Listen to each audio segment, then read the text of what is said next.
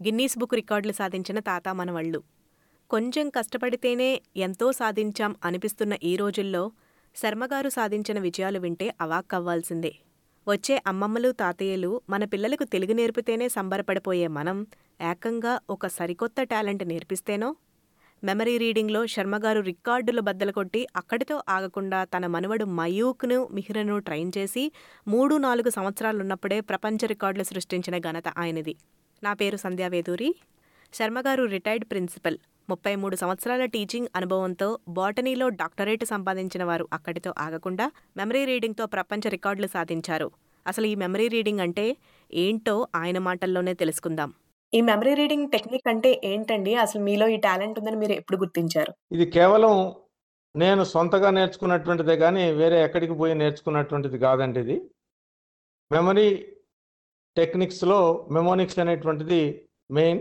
అందులో మనకి నెంబర్లు కానివ్వండి వస్తువులు కానివ్వండి వ్యక్తుల పేర్లు కానివ్వండి ఏవైనా సరే ఒక సులభమైనటువంటి పద్ధతిలో పర్మనెంట్గా జ్ఞాపకం ఉంచుకోవటానికి అవకాశం ఉంటుంది. అది పిల్లలు కనుక నేర్చుకునేటట్టుంటే తప్పకుండా వాళ్ళకి భవిష్యత్తులో ఎంతో ఉపయోగకరంగా ఉంటుంది. సో ఈ మెమరీ టెక్నిక్ మీరు ఏ విధంగా సాధన చేసేవాళ్ళండి?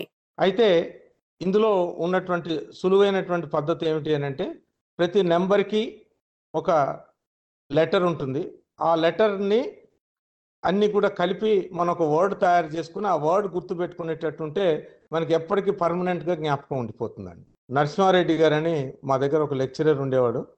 ఆయన ఐఆర్ఎస్కి ప్రిపేర్ అవుతున్నాడు సివిల్స్ ఎగ్జామినేషన్స్కి. అప్పుడు ఆయనకి ఈ మెమరైజింగ్ టెక్నిక్స్ నేర్పించడం జరిగింది. దానివల్ల చివరికి ఆయన సివిల్స్ సెలెక్ట్ అయ్యి ఐఆర్ఎస్గా ఉండి ఇప్పుడు ఆయన కమిషనర్గా వర్క్ చేస్తున్నాడు. ఎక్సలెంట్ అండి. హాయ్ సంధి గారు ఈ మెమనిక్స్ గురించి మీరు ఒకసారి చెప్తారా?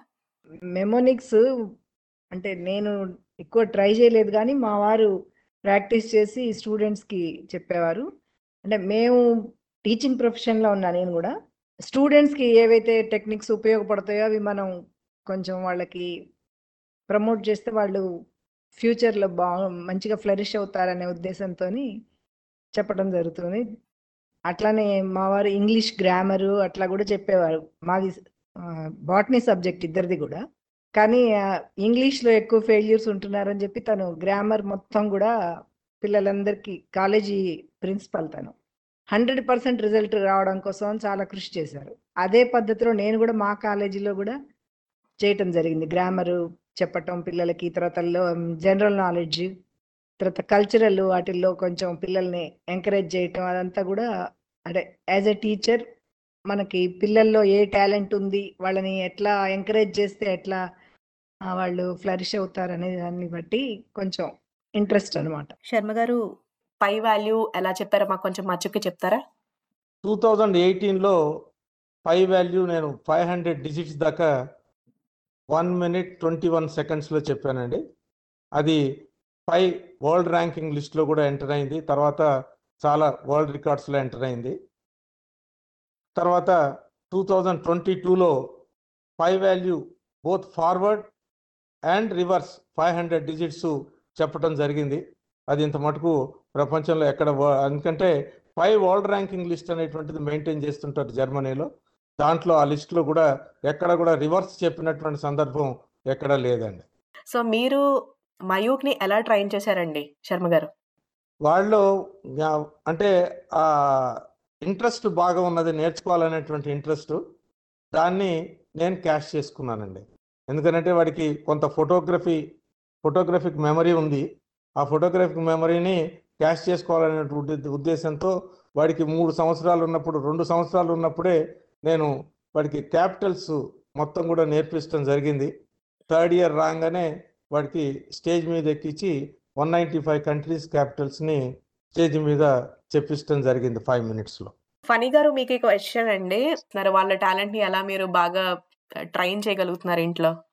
మా మామయ్య గారు వాళ్ళు ఉన్నప్పుడు ఆయన చూసుకున్నారండి. సో ఆయన అత్తయ్య గారు ఇద్దరు నేర్పిస్తూ ఉండేవాళ్ళు. కానీ ఆ, వీలైనంత వరకు ఎప్పుడైతే కుదిరినప్పుడల్లా ఇంటికి రాగానే సాయంత్రం పూట ఏమో వాళ్ళు ఆడుకుంటూ ఆడుకుంటూ ఉన్నప్పుడు కానివ్వండి లేకపోతే మేము స్కూల్కి వెళ్తూ ఉంటే కార్లో కూర్చొని వెళ్తున్నప్పుడు క్యాపిటల్స్ మళ్ళీ ఒకసారి రిసైడ్ చేయించడం లేకపోతే తెలుగు పద్యాలు అలా పాడిస్తూ ఉండటం అప్పుడప్పుడు. తర్వాత యూనో ఆ రకంగా మేము ట్రై చేస్తున్నాము.